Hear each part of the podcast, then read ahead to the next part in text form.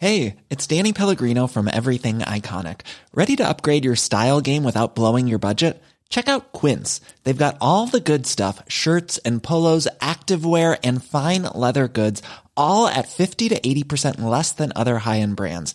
And the best part? They're all about safe, ethical, and responsible manufacturing. Get that luxury vibe without the luxury price tag. Hit up quince.com slash upgrade for free shipping and 365 day returns on your next order. That's quince.com slash upgrade. Dit programma wordt mede mogelijk gemaakt door Toto. Bij Ajax zijn veel spelers loyaal aan de NS. PSV komt de vesten niet binnen en Feyenoord komt maar weer eens terug van een achterstand. Verder breidt de Turkse enclave in Sittard zich uit en zit de transferperiode er nu echt op. We zullen alle 661 transfers in detail langslopen in deze nieuwe aflevering van de derde helft. Give the, give the, give the cup. Hey, give the cup today to, the, to Ajax. Laat mijn jongens in stikken. Nooit van mijn leven. Die waren gewoon kansloos, die lieve schatten. Ik heb wel wat scheldwoorden en eh, je moeder is je zus en dat soort dingen al wel gehoord. En dat kan ook een verschil maken in een week met eh, drie wedstrijden, negen dagen.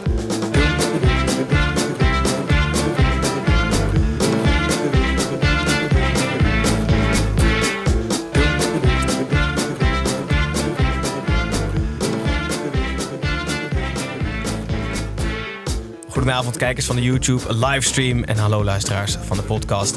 Welkom terug bij de derde helft, de Eredivisie podcast. Eh, tegenwoordig dus ook live op YouTube, waarin we de gehele speelronde nabeschouwen. Alle negen wedstrijden en dus alle 18 teams. Ik ben Gijs. Uh, Snijboord is nog steeds op vakantie, dus bestaat de rest van de tafel uit vaste krachten. Tim, scheidsrechter Pepijn en scheidsrechter Jeroen Manschot. Welkom terug Jeroen, volgens mij de vierde keer in de uitzending. Superleuk dat je er weer bent. Uiteraard, dankjewel. Heel goed. Voor de mensen die jou niet kennen, nou, je bent professioneel scheidsrechter, uh, geestelijk en vocaal vader van een van onze jingles. Misschien komt hij ergens. Start hem gewoon in in de uitzending even terug. voor de sfeer. Is Oh, toch even lekker? voor de sfeer. Je hebt ook gelijk, moet ik wel vinden. Wat is dit nou voor regel? Hou je een beetje van dit soort muziek of niet? Ja, hier heb ik wel op gedanst vroeger, denk ik. Ja. Dat is toch Scatman, Scatman Joe of zo, heet die? Nee, het Smurfenlied is Dit dit. is het Smurfenlied. Ja, ook op gedanst. ook op gedanst. Ja, nog steeds.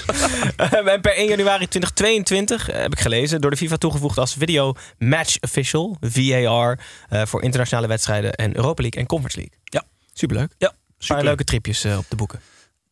Ja, ja, er staan er twee gepland. Dus eh, we moeten nog kijken waar we heen gaan. Maar het is wel goed om te weten dat er eh, weer wat leuke dingen aankomen. Ja. Uitstekend. Ja. Hoe ver van tevoren hoor je die internationale wedstrijden? Is dat net, net als bij de Eredivisie heel kort? Ja, het wisselt tussen de twee weken en de vier weken. Afhankelijk van welke Ah, competitie het Het is. is wel tijd om je koffer te pakken. Zeker. Moet je eh, zelf boeken zeker. dan of niet? Nee, wordt allemaal geregeld. Ach, jij Ja, nee, het zou toch vet zijn? Moet wel zelf inpakken. Dat wel. Ja. Schandalig. Ja, ja. Eh, Tim, het met Gijs. de doorbraak? Hoe gaat het met de doorbraak? Ehm, goed, de ontwikkeling is zichtbaar bij mezelf in ieder geval. Ik, ik weet, aan het begin van deze zomer waren we nog met z'n allen op een festival, Jeroen. En toen werden we aangesproken door eh, fans. En die wilden met ons op de foto. En ik raakte zo in de war dat ik mijn eigen telefoon pakte om een foto te maken. Maar gisteren ehm, eh, ja, was eigenlijk weer een mooi meetmoment. Ik werd aangesproken door een jongen, een vreemde die ik niet kende. En ehm, eh, ik moet zeggen dat hij het ook wel gewoon heel goed aanpakt. Gewoon rustig, low-key. Maar ik bleef ook rustig. En eh, eh, dat is...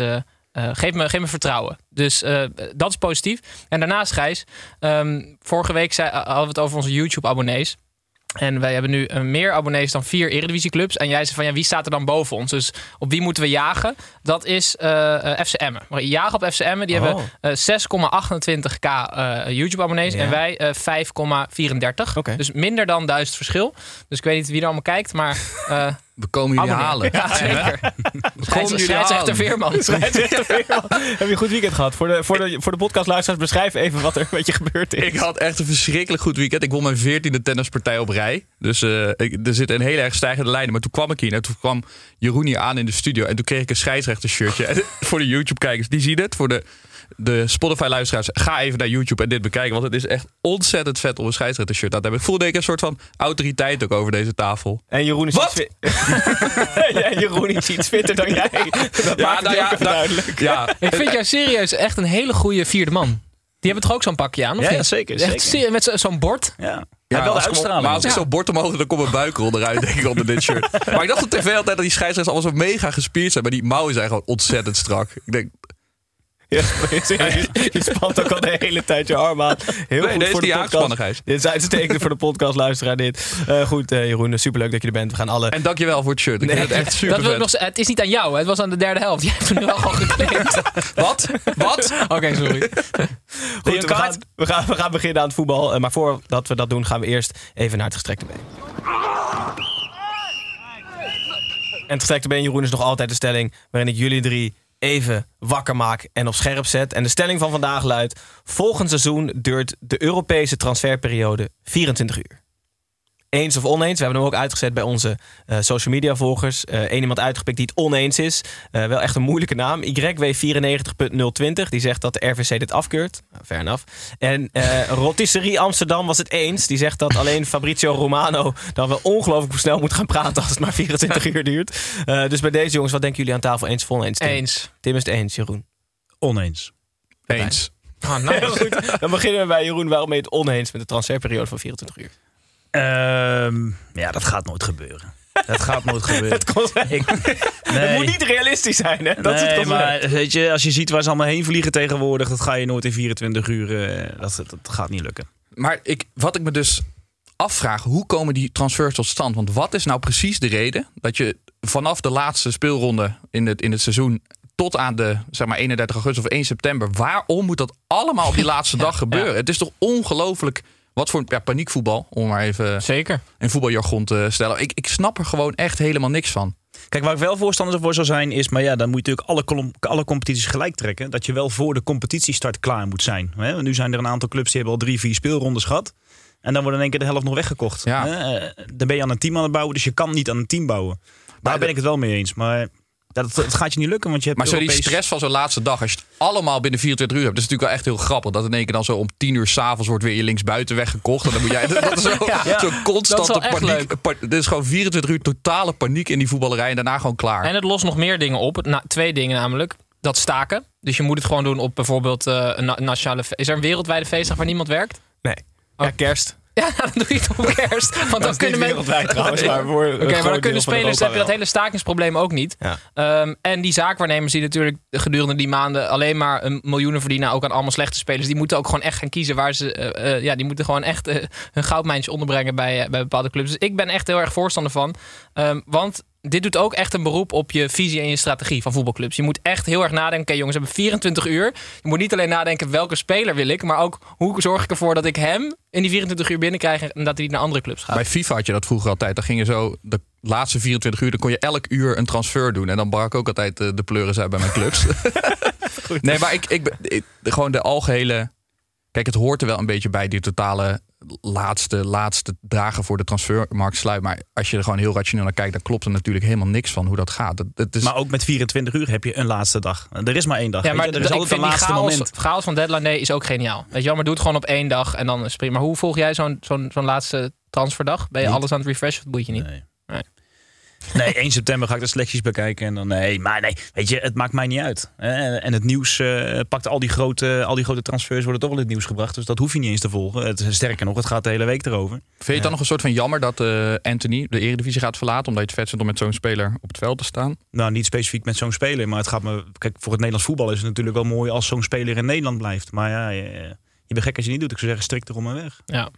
Goed, Eh, we gaan naar Ajax, eh dus de koploper namelijk. Daar beginnen we altijd mee. Ehm, Ajax tegen, speelde thuis tegen Cambuur. En de Raad van Commissarissen gaf Ajax toestemming om gebruik te maken van het veld in de Johan Cruijff Arena. Dat is altijd fijn. De Leeuwarders deden het vooral in de eerste helft een stuk beter dan de 9-0 van vorig seizoen. Maar konden uiteindelijk niet voorkomen dat een druk wisselend Ajax gemakkelijk en verdiend met 4-0 won. Eh, Tim, na afloop werd, Steven Bergwijn, werd aan Steven Bergwijn gevraagd of hij niet te goed is voor de Eredivisie. Weer twee doelpunten. Hij zei zelf van niet. Wat vind jij? Ik vind het een ontzettend domme vraag van die journalist. Want natuurlijk gaat hij niet zeggen: ja, ik ben te goed voor de Eredivisie. Dus ik zal even antwoord geven. Bergwijn is te goed. Hij heeft hier niks meer te leren. De enige reden waarom hij terug is gekomen is eh, omdat hij dit jaar het, het record van Koen Dille gaat verbreken van 42 doelpunten. En dan gaat hij na het, week, gaat hij het WK doen en dan gaat hij daarna naar Real Madrid of zo. Dus hij gaat voor het WK al 42 Ja, doelpunten dat denk ik maken. wel. Ja, ja, ja. Nee, maar je moet je voorstellen, Bergwijn was een van de beste spelers van de Eredivisie bij PSV. Die ging toen naar Tottenham Hotspur. Die had toen echt niet gedacht dat hij nu bij Ajax zou spelen. Die had gewoon in zijn hoofd, ik doe het daar anderhalf jaar goed, ga ik naar Barcelona. Of, of naar nog een grotere club. Hij is gewoon Ehm, Je bedoelt te zeggen dat hij zich bij Ajax meer in de kijker kan spelen nu? nou, ik denk, dat hij, ik denk eigenlijk dat hij het heel erg eh, jammer vindt dat hij nu weer in de Eredivisie speelt. En de enige reden dat hij dat nu doet, is omdat hij eh, ongelooflijk veel te goed is voor die competitie. En inderdaad 40 doelpunten kan Maar Tim, maken. ik weet dus niet of ik het helemaal mee eens ben. Want ik denk dat hij misschien oprecht niet denkt dat hij te goed is voor de Eredivisie. Ik zag hem... Ik, ik heb zo'n besefmoment dat ik met een scheids in discussie ga. Maar Moet je nooit doen, hè? Nee, nee. Nee, precies. Ik Hou op. de tijd zo dreigen dat ik een kaart pak. Nee, maar toen het nog 0-0 stond tegen Cambuur, Cambuur thuis. Als je echt denkt dat je het goed bent voor de eredivisie... dan ga je niet zo ongelooflijk hard mee verdedigen... als dat Bergwijn eh, deed tijdens die wedstrijd. Ik vond het echt vet om te zien dat gewoon een speler... die wij allemaal te goed vinden voor de eredivisie... gewoon zo hard mee terug, eh, terugliep voor de, voor de restverdediging. Nee, hij heeft, gewoon, hij heeft gewoon zuurstof over omdat het geen moeite kost om aan te vallen. Nee, nee, nee. ik, ik, wel complimenten daarvoor. Want ik vind echt dat zijn, dat zijn houding op het veld... vind ik ook zeer, zeer goed. Voordat we naar Cambuur gaan, heel veel de week van Ajax afsluiten. Ik noemde het al in de intro. eh, veel spelers waren loyaal aan de NS. eh, die gingen staken. Ehm, Jeroen, wat zou er gebeuren als jullie staakten? Dan wordt er niet gevoetbald. Nee, serieus Alleen niet? de wedstrijd van Nijhuis wordt even vaak gefloten. Nou, ik zag van de, gisteren of vandaag een bericht in de VI dat er eh, bij de wedstrijd tegen Sparta Volendam volgens mij. Dat Volendam eh, de enige ploeg is en de eerste ploeg is waar geen overtreding is gemaakt. Nul overtredingen. Nee. ja, Volendam heeft er nul gemaakt, ja. Ja. Echt waar? Ja. Maar als wij gaan Wat vet. staken, ja, wij, wij gaan niet, al zouden we gaan staken, zijn er altijd andere mensen die opstaan die zeggen van, joh, dan pakken wij de wedstrijd wel. Eh, joehoe. Als je- ja. Nee, maar ja, als Ajax Feyenoord op, eh, op de rol staat en wij zeggen allemaal, we doen het niet. Ja, dan er is altijd wel iemand die zegt van, dan, dan doe ik het wel. Dus Ja, ja, maar hebben jullie wel onder- ook geen zin. Onderhandelingen met de KNVB eh, bijvoorbeeld dan over... Nou, ik weet niet of de CO is of, of gewoon We hebben een eigen CO. Ja, ja. Ja, natuurlijk. Elke vier jaar, drie, vier jaar hebben we nieuwe onderhandelingen. Ja. dan, ja, dan is het Ik zou natuurlijk wel... wel een vet experiment vinden als gewoon de hele scheidsrechter, eh scheidsrechterslaag van, van alle lagen gewoon staakt. Daar heb je zoveel mensen mee. Amateurvoetbal. Ja, het is wel echt heel Ja, vervelend. vooral het amateurvoetbal. Denk ik. Ja. Ja. Maar wie doet dan die onderhandelingen? Dick van Egmond of zo? Nee, nee, nee, nee, nee. Daar heb je gewoon eh, eh, mensen binnen de KVB vanuit de directie en juridische zaken die met eh, vertegenwoordigers van ons, eh, vanuit de scheidsrechters en assistent scheidsrechters daar eh, onderhandelingen doen. Maar dat is niet de scheidsrechter. Wie, Nee. zou, wie zou je sturen? Naar de onderhandeling als je een scheidsrechter moest kiezen? Nou ja, als jij niks te doen hebt de komende week, dan. eh, Ik lulde wel wat bij me. hoor. Goed, het was een krankzinnige week voor Ajax. Maar Gijs, zijn ik snap en dat staken dus wel. Ja? Ja, ik bedoel, het waren drie spelers. Kudus, eh, achterbuurt Ghana, eh, Mexico City, Alvarez en Anthony Sloppenwijk. Ja, eh, je hebt één dag om een transfer af te dwingen waarmee je vier keer zoveel kan verdienen. Dan zou ik prima één dag moeilijk doen. Alvarez doet nu toch weer leuk mee. En Kudus ook. Ja, ik snap het echt wel, Gijs. Ja, oké. Als jij het snapt, dan zou iedereen het wel snappen. Eh, dan doen we even een klein brugje naar Cambuur. Verloren met 4-0. Eh, Henk de Jong is zo ongelooflijk positief. En ik kan er zo van genieten. En iedereen die mij iets anders vertelt dan dat hij echt de aardigste man op Ne- in Nederland is, die, die, moet echt, eh, die moet echt zijn mond houden. Hij zegt namelijk na de, na de wedstrijd: Het is een goede uitslag. Hier kunnen wij verder mee. Ik denk zelfs dat wij een punt gepakt hebben. Zo voelt het voor Ja, ik zou met die KVB nog een keer langs gaan om die regels uit te leggen. Want hij had vorige, vorig jaar had hij dus 9-0 verloren. Ja. Nu 4-0. En, en zijn redenatie was... Volgend ja, jaar we- 0-1. Nee, Vijf we hebben- doelpunten, Ja, we hebben vijf doelpunten eh, minder tegen. En dat kan aan het einde van de rit een, een punt opleveren. Of een deel van een punt, waardoor je dus net boven de streep eindigt. Dus hij was eigenlijk hartstikke blij met deze 4-0 nederlaag. Vergezocht, maar daar mogen we niet kritisch op zijn. Nee, ik vond het geweldig. Nou, ik had nog een ander interessant interview van een Cambuur-speler. Ehm, kan je die instarten, Gijs? Ja, die, eh, die antwoord ga ik niet, bevra- eh, antwoord ga ik niet eh, beantwoorden. Ja, dit is, dit is eh, het, ru- het rubriekje Mediatrainingskampioen. ehm waarbij eh, ja, ons dingen opvallen uit interviews. eh, waar ik ook een vraag bij heb. Dus ik hoorde Michael Breij. Die had twee kansen in het begin. eh, toen nog 0-0 stond tegen Ajax. En toen daar zei hij dit over. Over de gemiste kansen. Uiteindelijk van zo dichtbij mag hij, mag hij nooit over. Dus dat, dat moet 100% een goal zijn. En daar ga ik nog wel een paar nachtjes over slapen. Hij gaat er een paar nachtjes over slapen. Maar betekent dat dat hij gewoon mentaal ijzersterk is? Dus het maakt hem niks uit dat hij die kans gemist heeft? Dat hij gewoon heerlijk gaat slapen? Of zijn ze allemaal bij Cambuur gewoon zo positief? Dat kan ook. Of hij weet gewoon niet waar het aan ligt. Dus hij moet er nog even een paar nachtjes Oh, over da- slapen. oh, dat is het, ja. Dat en daar komt hij met het antwoord volgende week. ja, ja. ja, ik was echt slecht. Komt er dan uit waarschijnlijk. Is Henk, wat is Henk de Jong voor man? Heeft, heb je wel eens ruzie met Henk de Jong gehad? Dat gaat niemand krijgen, denk Nee, echt niet? Nee. Maar dan En gaat als hij een punt maakt, dan heeft hij vaak ook nog een punt. Maar eh, het is, een, het is wat je zegt, het is zo'n positieve man. Het is zo'n, hij zal ons nooit, nooit eh, te kakken zetten of afmaken. Of, nooit. Hij kijkt altijd naar zichzelf. En nogmaals, als hij een punt heeft, dan zal hij altijd de kleedkamer inkomen en zeggen... joh, had het misschien anders gekund. Maar joh, hey, we doen allemaal ons best. Weet je, zo'n zo'n type is het. Je kan ook niet, zeg maar die positieve geist die hij heeft, dat kan je niet zo lang Nee, nee, nee, dat kan je niet. Ja, tenzij die thuis dus alles laat gaan. Weet je wel? Dus dat hij zich helemaal. Nee, nee, maar hoezo? Dat kan toch? Dat hij gewoon thuis is hij gewoon niet te pruimen. Als de dan- koffie net te koud is, pleurt hij de hele keuken op. ja, precies. Slaat zijn vrouw, alles. Ja, dat, Ja. dat moet het dan Zover zijn. wil ik nou weer niet gaan, maar heel blij dat jij het zelf doet. jongen, jongen, oké. Ajax won in ieder geval voor de vijfde keer op rij. Eh 15 uit 5, zoals Schreuder altijd zo mooi zegt. En blijft aan kop van de Eredivisie. Gaan we door nummer 2, dat is Feyenoord. Feyenoord speelde uit bij de Go Ahead Eagles. Een stormachtig begin van de Eagles leek Feyenoord te machtig te worden. Maar de, maar de 2-0 voorsprong bleek niet, niet genoeg voor Go Ahead... om de eerste punten of punt van het seizoen bij te schrijven. Feyenoord kwam op stoom, speelde verzorgd en scoorde vier goals. eh, waardoor de late aansluitingstreffer van de Eagles geen zin meer had. 3-4. Heerlijke wedstrijd, Jeroen. Ehm, jij floot deze wedstrijd. Zou je deze wedstrijd dan goed kunnen analyseren... of ben je daar totaal niet mee bezig? Tijdens de wedstrijd niet echt. Natuurlijk zie je wel dat er veel doelpunten zijn. En dat, eh, dat hoop ik. Af en toe kun je nog goed. 4-3? Maar dat, dat, dat maak je uiteraard mee. Ehm, eh, en in de rust krijg je wel appjes van mensen van... joh, eh, attractieve voetbal, het attractieve wedstrijd... en het gaat leuk. En eh, voor de neutrale kijker bleek het ook echt een leuke wedstrijd te zijn. Maar als scheidsrechter ben je zo bezig met je, eh, met je momenten en met je dingen... Ehm, maar natuurlijk weet je wel of het een zeikwedstrijd is of een leuke wedstrijd. En dat, dat merkten we gisteren wel. En natuurlijk schitterende goals. Eh, Maar zit jouw geluk in zo'n wedstrijd, of het plezier daarin, zit dat dan ook in een mooie goal? Of zit dat meer in een goede call maken of een goede, goede kaart Ja, uiteindelijk wil je onopvallend zijn. Daar, daar draait het uiteindelijk om. Je wil als scheidsrechter, ehm, als je iets moet doen, dan doe je het. Ehm, als je impopulair moet zijn, dan moet het maar. Maar de acceptatie van de spelers bepaalt zo erg de, de wijze waarop jij een wedstrijd kan leiden. En, en ze accepteerden gewoon eigenlijk alles. Hè? Ze, ze zeurden niet, eh, ze voetbalden door. Maar dus Eh, het is niet per se voor jou een leukere pot als er zeven doelpunten vallen dan wanneer het eh, 0-0 wordt en jij hebt gewoon een lekkere pot Ja, niet per definitie. Nou. Nee. Omdat ik het anders meemaak. Ik denk wel als ik het terug zal kijken, dat ik er heel anders naar zal kijken. En dan denk ik, wat is dat voor saaie kutwedstrijd. Maar nu... eh, Dat was het niet. Nee, dat was het zeker niet. Waarom kijk je in de rust naar je telefoon? Nou ja, ik moet toch weten eh, of het nieuws is. Waarom zou ik niet naar mijn telefoon nou, kijken? ik kan me voorstellen dat, dat het je kan beïnvloeden. Als je, ik weet niet of je ook naar, een soort van op Twitter naar die wedstrijd kijkt en hoe mensen over jou praten. Of Nee, dat maar niet? Twitter, dat, eh, dat is al lang geblokkeerd op mijn telefoon. Dat, dat kijk ik niet. Maar wat kijk je dan? Eh, de Telegraaf, AD, Ja, gewoon, VI. gewoon het nieuws. berichtjes, ja. Jullie hebben toch ook, eh, hebben jullie ook iPads in de kleedkamer dat je beelden terug kan kijken vanuit de Nee. eerste helft? Of is dat niet zo? nee, nee, dat kan gewoon op je telefoon. Maar Ja, kijk, we, we hebben een VAR. Dus eh, als het fout is, dan hoor ik het al tijdens de wedstrijd. Kijk, voorheen was het vaak zo dat ze zeiden van... joh, eh, kijk nou niet op je telefoon, want dan zie je misschien dat je fout hebt gezeten. Ja, maar oké. iedereen op het, in het stadion, rondom het stadion, op het veld weet dat je fout zit. En degene die erover gaat, is de enige die dan weet dat hij niet fout zit. Ja, precies. Kan ik toch beter maar gewoon weten dat ik fout zit. Dan kan ik tegen de trainer zeggen, joh, ik zit fout. Krijg je limonade?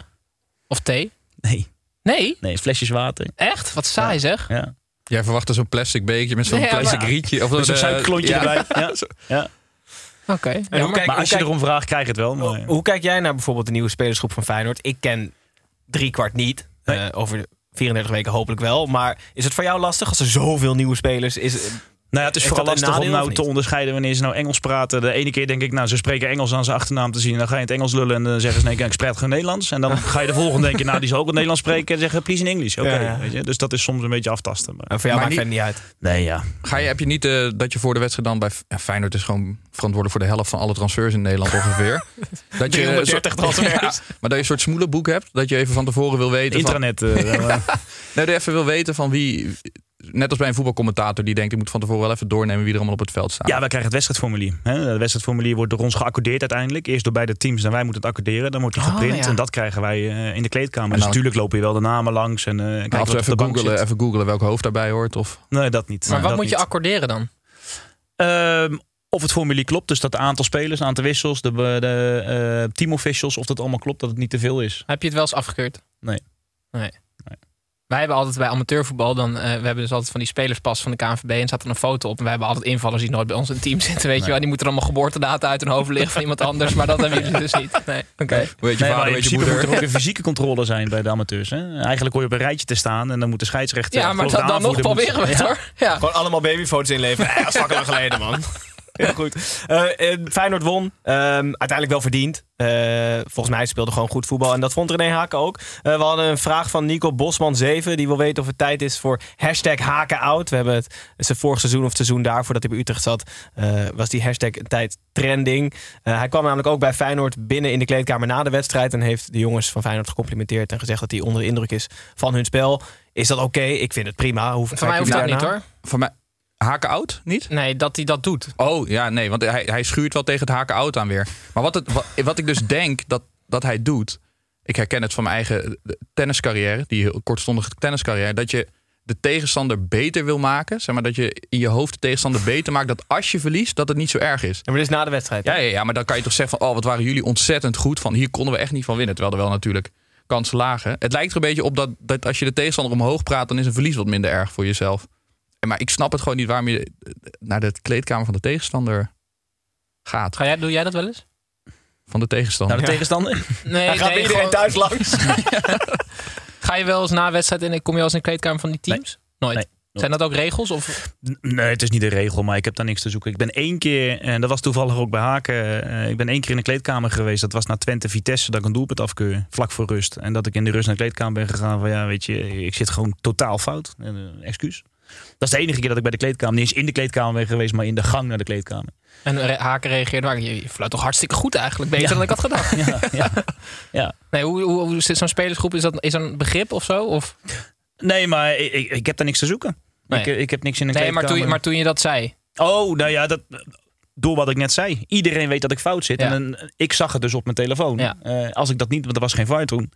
Als ik dat niet had gedaan, dan was ik dus nog steeds het veld opgelopen van... oh, joh, ik zit goed. Ja, ja, Eh, ja. terwijl Haken iedereen op het mobieltje- out.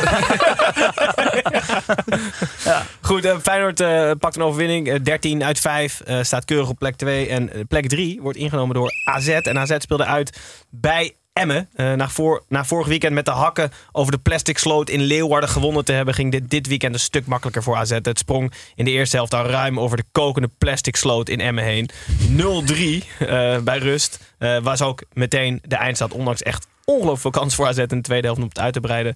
Dank dat jullie FCM gespaard hebben. Maar goed, je kan niet winnen als je niet verdedigt. En AZ is gewoon een hartstikke leuke ploeg. Tim, we hebben het vorige week over Tijani Reiners gehad. Die Ja. was iets wat ouder dan jij verwachtte. Maar Mhm. hij was weer echt geweldig vandaag. En Jens Otkaart is terug. Ja, maar ik, ja, ik vind Jens, Jens Odgaard nog steeds een geniale speler. En als hij ingepast wordt in het... eh, want Jans is uiteindelijk gewoon prima begonnen. hè? Ja, Staan gewoon derde. ja. Ja, en ik vind Odgaard heel erg goed. En ik vind die Brederode heel erg goed. En Pavlidis prima. Ja, als je zo'n voordeel hebt, En dan... Carlson komt nog terug, hè? Oh, jezus. Ja, die was Oh, helemaal vergeten. god.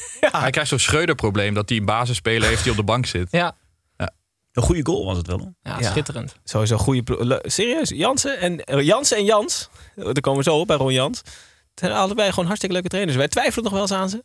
Maar ze zijn gewoon, zijn gewoon hartstikke goed bezig. Eh, en FCM helaas. Zoals eigenlijk Dick Lukien week in week uit. Ja, ze liepen een beetje van ons weg. dat zegt hij week in week uit. Dat is wel heel realistisch.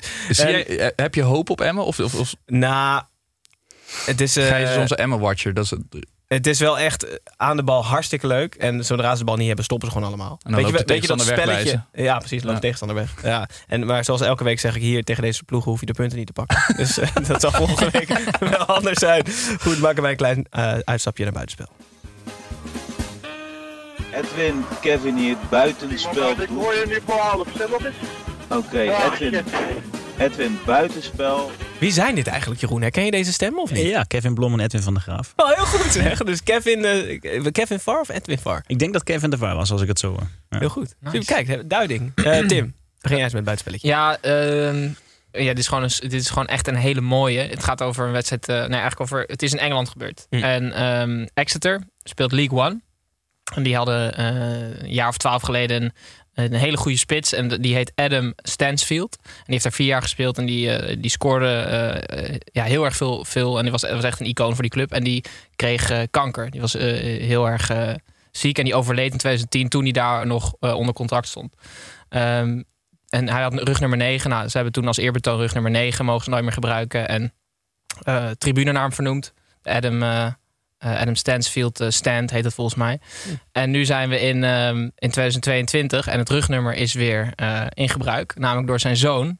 Die, eh, van Fulham verhuurd is eh, aan Exeter. En die heeft dus eh, dit weekend zijn debuut gemaakt met nummer 9 bij Exeter. Ehm, ja, met het shirt van zijn vader eigenlijk. Heel vet. Ongelooflijk vet verhaal. Mooi Ja, toch? heel Ja. mooi. Zeker. Dit keer geen Ruud Gullit en Toetakamon, maar gewoon Nee, een mooi niet, verhaal. nee. Ja, zeker. Zeker, Pepijn. Ja, ik heb er eigenlijk één voor, voor Jeroen eh, meegenomen. Want eh, tijdens eh, de FA Cup wedstrijd tussen Blackfield en Langley, dat is één club. En dan, die speelde tegen Shepton, Shepton Mallet. En eh, toen moest de doelman moest de doeltrap nemen. Maar die gast die moest zo ongelooflijk hard pissen. Dat hij dacht van ik wacht nog even. En er stond, was een heg achter de goal. Het was wat lager, lager niveau. En die is gaan, eh, die dacht ik ga even mijn plasje doen. Wat denk je? Rode kaart. Serieus? Ja, rode kaart gekregen voor het urineren tijdens de wedstrijd in de heg achter de, achter de goal. Ik vind het wel goed dat je zegt, het is een wat lager niveau. Staat een Premier League een heg achter de goal. Maar is de, is de, staat het in de regels? Oh nee. Ja, met buitensporige inzet is het rood, maar eh buitensporig plassen heb ik nog nooit gezien. Nee, Dus ik, eh, er was toch een Farfan of zo? Dat die dat Nee, tijdens de... Beasley, de Marcus Beasley, Beasley heeft die stond zo te rekken, toen op, eruit en, eh, en even gaan. ik heb het wel eens vaker gezien. Maar, ja, niet zelf hoor, maar. En Lineker had een keer gepoept, maar dat was per ongeluk. Lineker heeft vaker in zijn broek gepoept dan geel gekregen in zijn carrière. Heeft van de honderden wedstrijden gespeeld, Gary Lineker. Oh, ik dacht honderden gele kaarten. ik begon ook al. Heel...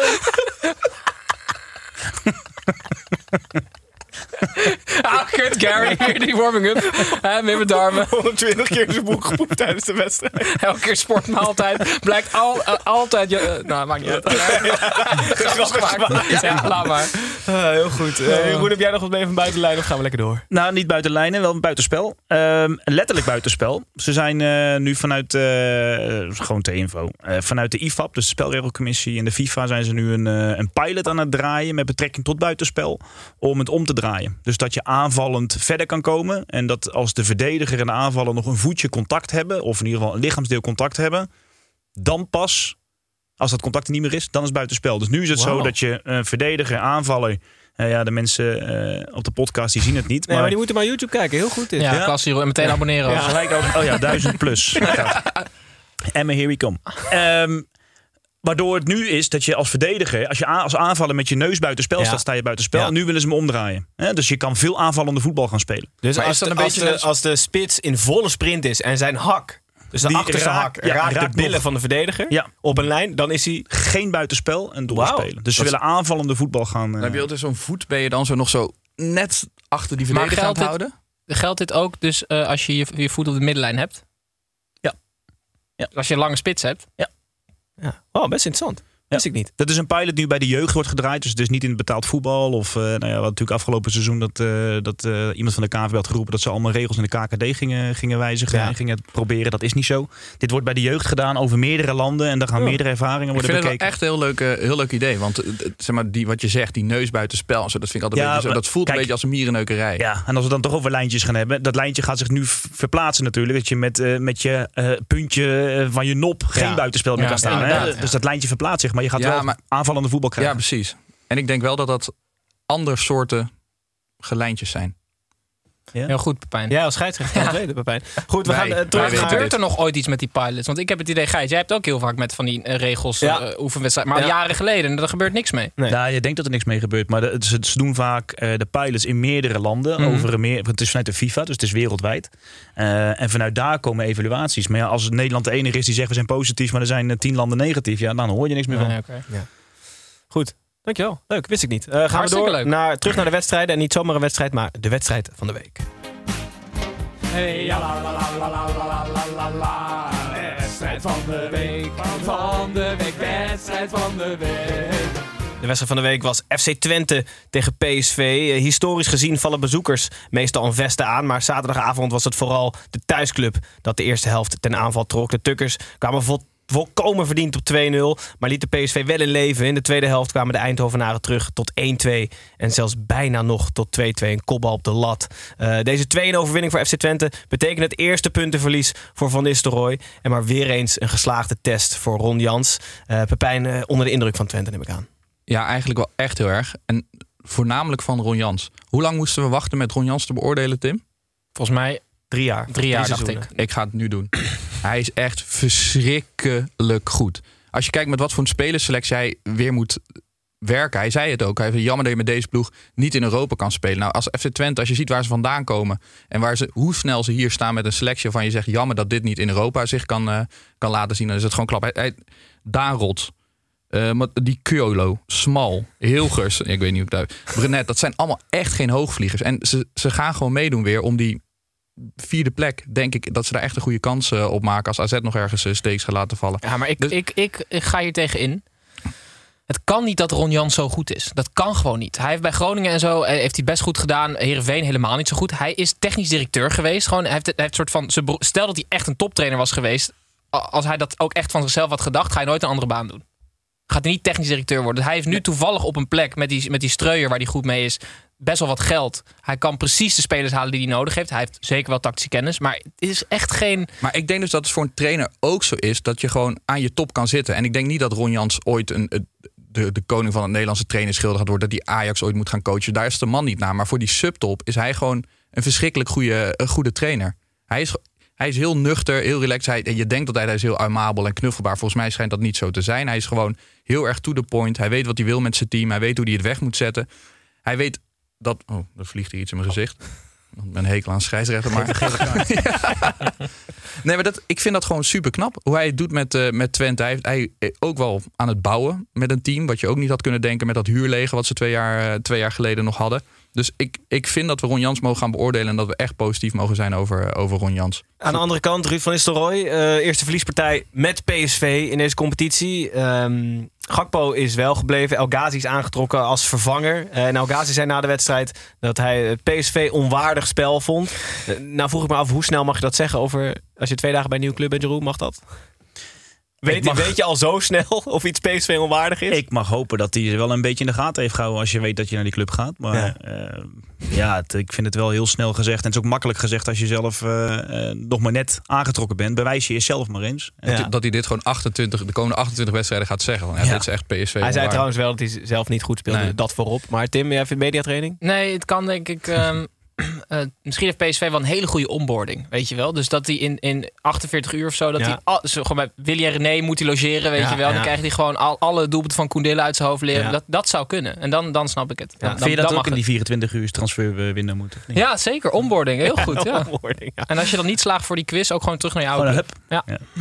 Goed, um, Twente hartstikke knap. PSV, eerste verlies. Uh, gaan we door naar de volgende wedstrijd. En dat is Heerenveen tegen NEC. Met Sulfide in de spits trad Heerenveen aan tegen NEC. Dat midweeks een punt overhield aan het bezoek in Alkmaar. Aangezien beide ploegen een keeper hebben die in de voorselectie van het Nederlands elftal zit... besloten ze in de eerste helft eigenlijk nauwelijks op doel te schieten. In de tweede helft kon Noppert één keer uitblinken. En hoe? Uh, Halilovic kon een rode kaart pakken, maar geen van beide ploegen konden scoren. 0-0 uh, dus. Uh, Pepijn, Noppert.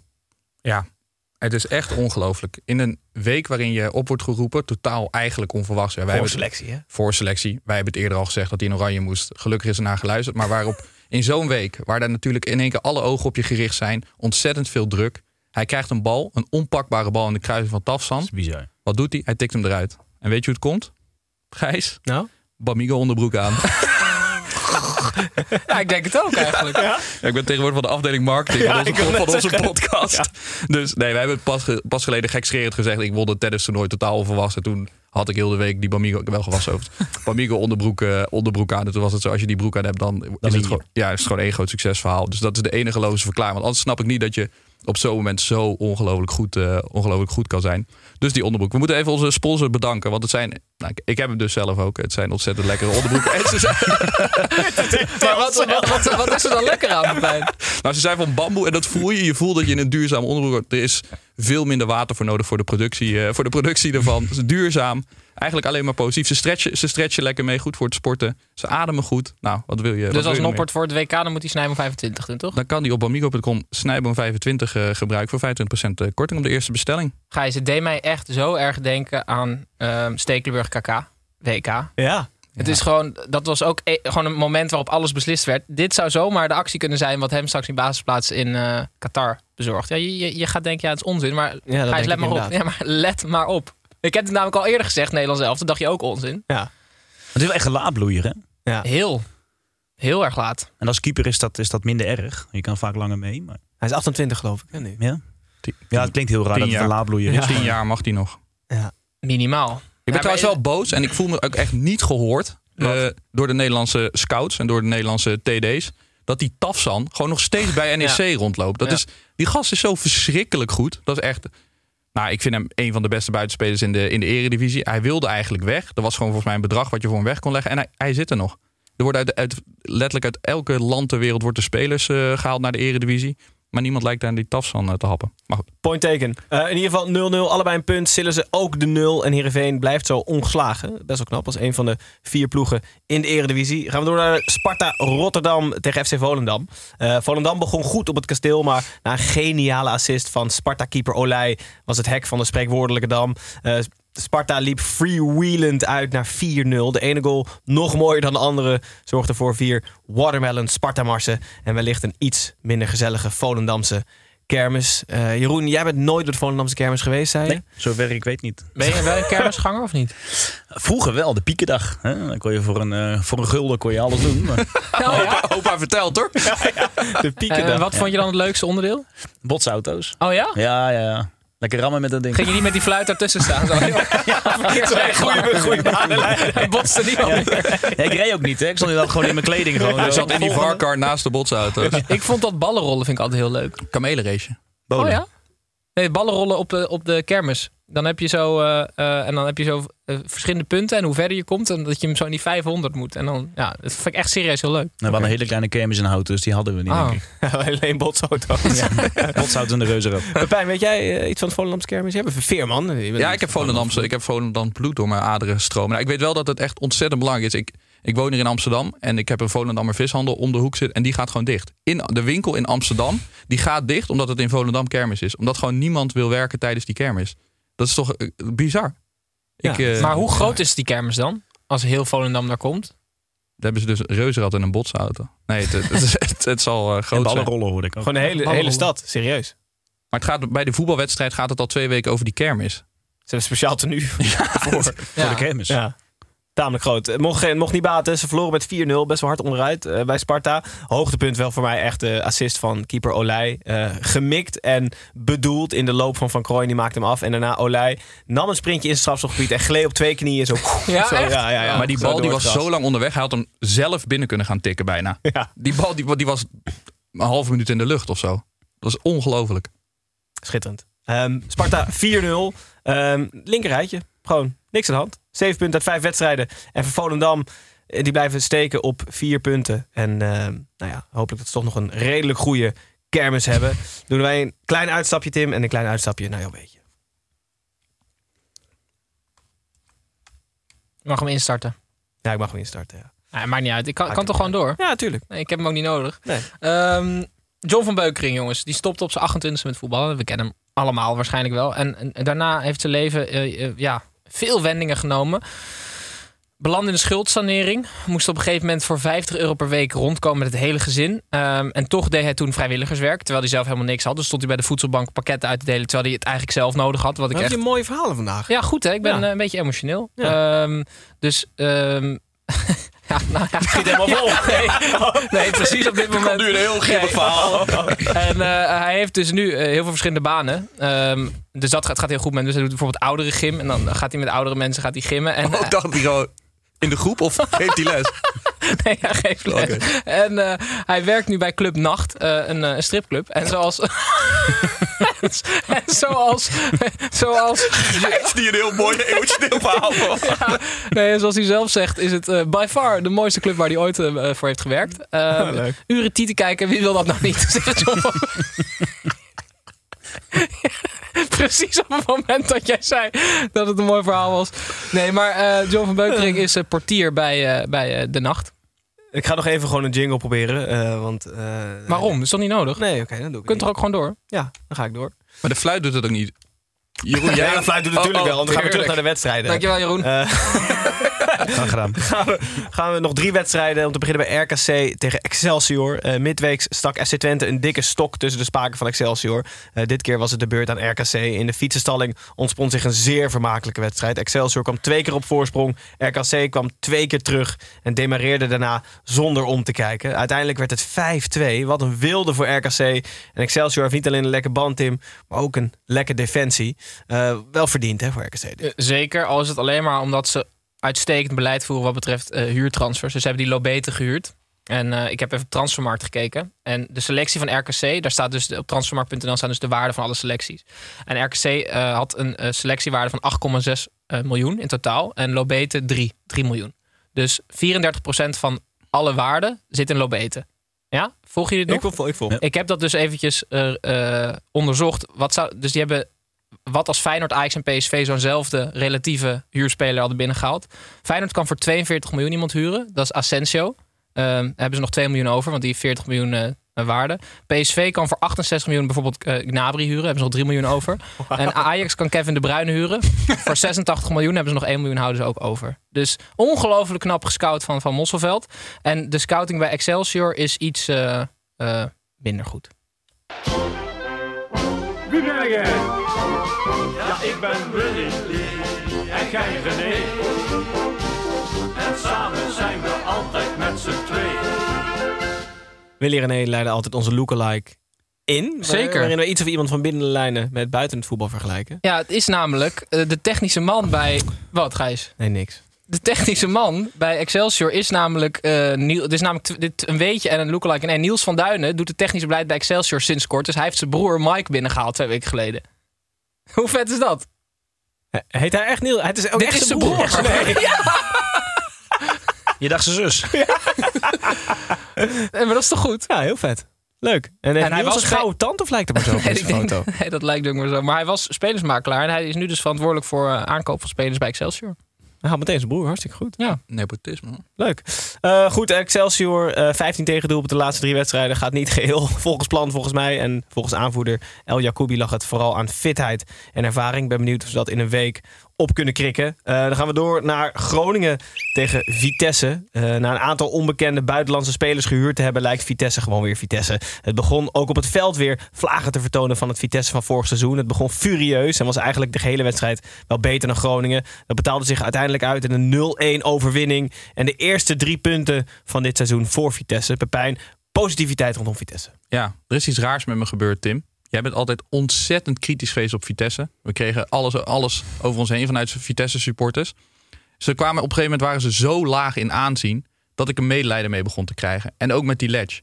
En nu hebben ze dus echt wel hele leuke spelers binnengehaald. En ik vind die Ledge dus een ontzettend leuke vent hoe die ermee om is gegaan. Hij heeft het allemaal over zich heen laten komen. Ik heb weinig echt onvertogen woorden van hem gehoord. Ook niet aflopen geven op het technisch beleid. Niet te erg. Want hij werd natuurlijk gewoon keihard genaaid dat er helemaal niks werd gehaald. Uiteindelijk wist hij dat alles goed zou komen. En er staat nu best wel gewoon een team waar die het gewoon, eh, waar die het gewoon prima mee gaat doen. Dus Ja, dit is wel voor mij een typisch voorbeeld waarin het niet aan de trainer ligt ook. Hè? Nee. Je, hebt, je, je hebt gezien wat hij kan, wat hij waar kan maken en eh, hoe hij kan spelen. Alleen het is wel welk materiaal Ja, kijk, hij heeft natuurlijk wel benadrukt dat hij met het materiaal wat er was, dat hij, dat hij het daarmee niet ging redden. Maar helemaal niet op een vervelende manier. Want ik kan heel goed begrijpen dat de selectie die er tot twee weken geleden stond, dat je als trainer echt gaat muiten. Dat je denkt, jullie gaan nu mijn carrière hier verknallen, want ik ga straks degraderen met Vitesse. Jeroen. En, eh, Sorry, Pepijn. nee, maar ga jij, Tim. Tim. Dankjewel. Kan het ook gebeuren? Je hebt toch 10 man schot? Nee. Heb jij geen vaste assistenten? Nee. Oh, oké. Wanneer Nee. krijg je dat dan? Ehm, nou ja, dat krijg je eigenlijk niet. Het is meer gewenst ook vanuit UEFA. Op het moment dat je in de, in de elitegroep van, eh, van het internationale lijst staat. Dat, Mhm. eh, ehm, dat je vanuit je land wel met een vast team gaat werken. Omdat je gewoon naar alle topwedstrijden in de Champions League gaat. Ja, dan moet je gewoon zo op elkaar ingespeeld zijn. En dan moet je niet elke week een ander hebben. Maar als, jij, als dat nu gevraagd wordt aan jou van Jeroen, kan je eh, for- formeer je team. Heb jij dan al twee favorieten in je hoofd die je als gerend? Tuurlijk. Ja? Tuurlijk. Ik heb altijd personen in mijn hoofd of waar ik, waar ik gewoon prettiger mee werk dan met een ander. Ja. Maar dat is denk ik binnen elk bedrijf. Ja, precies. Maar ik, ik vroeg me af, dus kunnen scheidsrechters ook transfereren? Of dat grensrechters promoveren tot scheids of zo? Nee, nee. Dit, dit is, eh, eh, je hebt gewoon twee specifieke vakken. En dat je bent scheidsrechter of je bent assistent scheidsrechter. Ja. Duidelijk. Ik heb nog even één vraag over deze wedstrijd. Want er zit blijkbaar iets in het DNA bij FC Groningen dat een keeper op de grond gaat liggen die niet geblesseerd is. Hmm. En die gaat dan eh tijdrekken. Dus die doet alsof hij geblesseerd is. Nou, daar was niks aan de hand, want er gingen niet eens andere keepers eh, die Warm lopen, nee. warm lopen. Die verrips die ging liggen. En nou ja, de- niemand in paniek, want iedereen dacht hij ligt gewoon eh, tijd te rekken.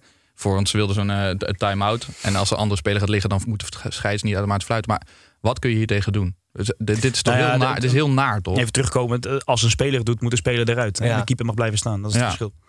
Ehm, ja, het is soms ook niet te herkennen, maar wij zijn ook geen dokter. Hè? Je kan moeilijk zeggen, je moet opstaan en er is echt wat aan de hand. Eh, het is voor ons ook lastig. Je, je- ik weet niet welke intentie een speler heeft of een keeper het heeft. Zou jij iets vinden dat met de VAR ook dit soort zaken... te- Is nog niet te bewijzen. We hebben natuurlijk vorig seizoen of seizoen daarvoor ook gezien dat we een trainer duidelijk op beeld zo het gebaar maken naar de keeper. Joh, ga liggen, ga liggen, ga liggen. Ook Eh, Groningen geloof ik met Buis. Ja, dat zou heel goed kunnen. Maar bewijs maar eens dat die jongen echt niks heeft. Ja, gewoon net als bij zo'n goal, weet je wel. Je moet leugendetector of zo. Iets, eh, je Ja. hebt- Ze hebben toch altijd die hart, eh, hartmonitoren. Als je, en jij vraagt aan hem, keeper, heb je echt pijn? Weet je wel? Om tijd te winnen. Ja, en hij zegt, nee, nee. Of ja, ja, bedoel ik. En jij zo, ja, oké, klopt. Snap je dat je het op je telefoon of je horloge kan zien? Maar het is wel jammer. Ja, ik vind het verschrikkelijk. Ja, verschrikkelijk. Komt door Danny Buis, hè? Ja, die, die, die is daar volgens mij echt mee begonnen. Nee, ik heeft dat bedacht. Ja, de Briljant. geestelijk vader van dit idee. Eh, maar we kunnen er helaas dus niks aan doen, begrijp ik Jeroen. Dus dan houdt het op. Nee, het is lastig te bewijzen. Ja. En nogmaals, we zijn geen dokter. Dus eh, als een speler zegt dat hij last heeft, ja, dan heeft hij last. Gewoon eh, daarna even een pingeltje tegengeven. Hier, kun- Ja, goed kun- idee. kun krijgen. Scheidsrechter verbijten. Kun hem krijgen ook. Maar, maar die keeper kan ook niet bewijzen dat Jeroen dat expres doet. Nee. Goed, gaan we door naar de laatste wedstrijd eh, van het weekend alweer. Dat is Fortuna Sittard. Speelde thuis tegen FC Utrecht. Eh, 64 minuten lang was er negativiteit op. En helaas ook maar weer buiten het veld. Eh, geen goals op het veld, maar vuurwerk vanuit het FC Utrecht vak richting de eigen spelers. Ehm, goed, positiever waren de laatste 26 minuten. was echt genieten. Het scorebord tikte sneller dan Ulte's ontslagbrief. En stopte uiteindelijk bij 3-4. Eh, de eerste overwinning voor Frezers Utrecht. En FC Yilmaz blijft puntloos. Eh, Tim, ik vroeg me af, ik zat die wedstrijd te kijken. En Bas Dost vierde na het incident, vuurwerkincident uit het Utrecht-vak, de goal met de fans. Moet dat? Nee, zou het zeker niet doen. En weet je waar ik ontzettend moe van word? Fraser die zegt heet dat ja, het zijn geen Utrecht-fans. Dat zijn, dat zijn niet Utrecht-supporters. Snap je? Dat zegt, maar mensen die vanuit Utrecht naar Sittard afreizen om die wedstrijd te kijken, dat zijn gewoon FC Utrecht-fans. We moeten gewoon een keer realiseren dat eh, voetbalsupporters, er zitten gewoon idioten tussen. Maar zij, zij, zij houden wel van FC Utrecht. Die gekken met dat vuurwerk, die houden wel van FC Utrecht. Dat geloof ik wel. En het is voor Fraser heel makkelijk om hij schuift het gewoon letterlijk af. Of ja, wij hebben hier eigenlijk niks mee te maken, want het zijn geen Utrecht-fans. Dat is gewoon gelul. Het zijn wel Utrecht-fans. Ja, maar heeft hij dan wel wat mee te maken? Vraag ik me af, hè? Nee, maar je- Hij niet. Utrecht toch? moet wel optreden tegen die mensen. Ja. Niet, maar je moet niet zeggen dat het niks met FC Utrecht te maken heeft. Hmm. Dat vind ik gelul. Ja, en het gebeurde ook nog van Fortuna kant. Werden weer plastic bekers met bier op het veld gegooid. Werd de wedstrijd ook weer gestaakt. Eh, Jeroen, je moet er ook gek van worden, toch? Ja, ik, word- ik, word er knettergek van. En ik, ik moet wel wat recht zetten. Want, want heel veel mensen die zeiden van... oké, vuurwerk gooien mag. eh, en met een paar biertjes gaan we naar binnen. Eh, het is gewoon een protocol wat er is. Hè, los van wat er gebeurt. In eerste instantie wordt er vuurwerk op het veld. En het protocol is dat we moeten, tijdelijk moeten stilleggen. Naar de zijkant om dan te roepen... het gebeurt niet meer en de eerstvolgende keer gaan we naar binnen. Maar de eerstvolgende keer dat er iets op het veld gegooid wordt... en het, moet niet, het hoeft niet per se vuurwerk te zijn... als iemand met aanstekers of met glazen bier. En dat gebeurde dus daarna. Ah. Waarbij de, eh, de aanhang van Fortuna Sittard, nou, je zag het ook op tv. Hè? Eh, Fortuna bleef ook een soort demonstratief op het veld staan. Wat ik echt slecht vind. Want je steunt je, eh, je acties van je supporters. Maar goed, dat is mijn persoonlijke mening. Dus de eerste keer dat er iets gegooid wordt, maakt niet uit. Wordt het omgeroepen? Dus ook gewoon een granaat op het veld, bij wijze van spreken. Daar- Bij daar- wijze van, ja. niet meer omgeroepen, denk ik. Daar wilde ik wel naartoe. Kijk, eh, nu in dit geval zie je ehm, eh, op beeld dat er een speler van FC Utrecht, een wisselspeler van Ja. FC Utrecht, eh, geraakt, tot bijna geraakt wordt. Dan zou je ook kunnen zeggen, ik ga gelijk naar binnen. Want dit is onacceptabel. Ja. Maar om even het verschil aan te geven, dat heel veel mensen riepen, ja, vuurwerk gooien mag. Hè, want we stoppen heel even en we Ja. gaan weer verder. En er gaan eh, vijf glazen bier, en dat waren er volgens mij meer, maar er gaan Ja. een aantal glazen bier het veld op. En dan moeten we in één keer van het veld af. Nee, dat, is gewoon, dat zijn de stappen van het protocol. Zijn er dingen die je wel echt mag gooien? Nee, lijkt me niet. Als je ja, hele die gewoon- shooters voor de wedstrijd. Ja, ja maar knuffels of zo. Ja, Knuffels. Ja, bij eh, Feyenoord gooien ze ze omhoog, toch? Ja, ja, maar... Nee, naar beneden volgens mij, vanuit uitvak, toch? Ja, oh, Ja, dat was het, ja. ongelooflijk hoog gooien. Ja. Maar als je, als je een, eh, een heel lief teddybeertje gooit naar de cornervlag. Nee, in principe mag je, mag je niks op het veld gooien. Dat dat dan de tweede is wat er gegooid wordt. Iedereen helemaal over de zeik op het zo'n kind. Ja, ik moet zeggen, ik heb laatst een wedstrijd gezien eh, in het buitenland. En als er dan een hoekschop werd genomen, dan gingen er allemaal mannetjes met een paraplu in die hoek staan om die speler te beschermen. Volgens mij was het ergens Zuid-Amerika of zo. Ja. en dan konden ze de corner nemen en dan gingen ze weer weg. Oh, Nee, Ja, een soort eh, schild eh, werd er gebouwd. Maar vind dat, het, je dat, het, dat het strenger zou moeten? Dat het gewoon is, gooi iets Ja. klaar. Weet je, mensen roepen ook over die netten. Dan maar netten. Ja. Hè, we zeggen, ja, de supporters onvriendelijk. Nee, die supporters zijn onvriendelijk. En als dan dan doorgaan, dan, kan je, dan worden die netten zwart, kan je ook niet doorheen kijken. Weet ze ook niet meer waar die speler staat. Maar, maar, nee, maar ik hoorde ook bijvoorbeeld oplossing, ja, geen uitsupporters meer. Maar dan, dan los je het nog steeds niks meer op, want het gebeurt ook thuis. Ja, maar de club harde straffen. Dus net als nu bij, bij Utrecht gewoon zeggen tien wedstrijden zonder, zonder supporters. Klaar. Dat, zie, zie je dat zitten of is het dan, haalt dat het voetbal Maar onderuit? dan, dan ga ik ook wel de kant van vrezen weer een beetje op. Eh, Het is continu een, een groepje supporters wat dat doet. En dat gaat echt niet stoppen. eh, omdat dan hun, de, degene die achter hun zitten, die met hun zoontje of dochtertje dan lekker voetbal aan het kijken is. Oh, dan gooien we maar niet. Want Nee, maar als je voor de, voor vierde week op rij dat Dirk naast je eh, de vuurwerk aan het gooien is. Dat je op een gegeven moment tegen Dirk zegt van... Hé hey, gast. Ja, maar hou het, eens op. het corrigeert elkaar niet. Nee. Nee. Het corrigeert elkaar niet. Goed, ehm, helaas moet het weer uitgebreid over supporters gaan bij deze wedstrijd. Maar FC Utrecht pakt wel de eerste drie punten in. Wat eigenlijk op het veld voor de rest een heerlijke laatste half Mm. uur was. Eh, Fortuna scoort drie keer, Utrecht vier keer. Daardoor bij Fortuna wel puntloos. Ehm, dat was de vierde speelronde. Eh, het zit erop. Eh, zoals de vaste luisteraars weten, verschijnt woensdag de persconferentie met Jeroen Online. Waarin eh, journalisten hem het hemd van het lijf zullen vragen. Vrijdag eh, is Tim in ieder geval met iemand. Met jou, denk Eh, Oké, bij deze nemen wij even de toekomst van het voetbal onder de loep op YouTube. Dus komt dat zien. Ehm, en volgende week ruilen wij Jeroen in. Helaas waarschijnlijk voor Pepijn als scheidsrechter. Maar ook voor ehm Heerenveen-keeper en fiscalist Xavier Maus. Eh, die komt volgende week langs. Dus kom dat zien op YouTube eh, rond de klok van 8 uur. Eh, dan dank ik jou Tim. Dank ik jou scheidsrechter Pepijn. En dank ik jou helemaal scheidsrechter Jeroen. Superleuk dat je er weer was. Eh, Hoeveel kijk eens- stopwatches heb jij? ik heb net als Jeroen, ik heb er vandaag twee, want mijn telefoon was nogal leeg. Dus mocht die uitvallen, heb ik nog een horloge. Goed, heren? Ja. Altijd twee dingen. Heb je ook twee horloges? Ja. Een hartslagmeter en een, eh, een, eh, ja, een. Hartslagmeter, dat je op een gegeven moment denkt van... ik moet even niet meer meelopen, want... eh, Het gaat over de 100%. Stop.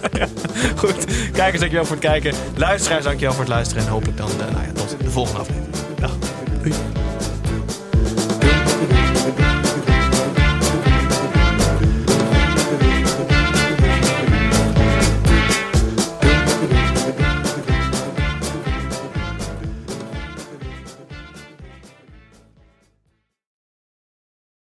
For the ones finding new ways to ensure the job always gets done.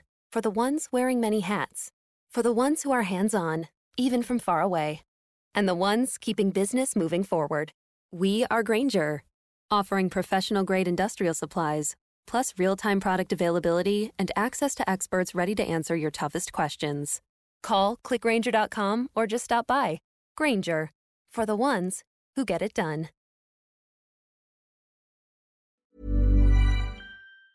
Planning for your next trip?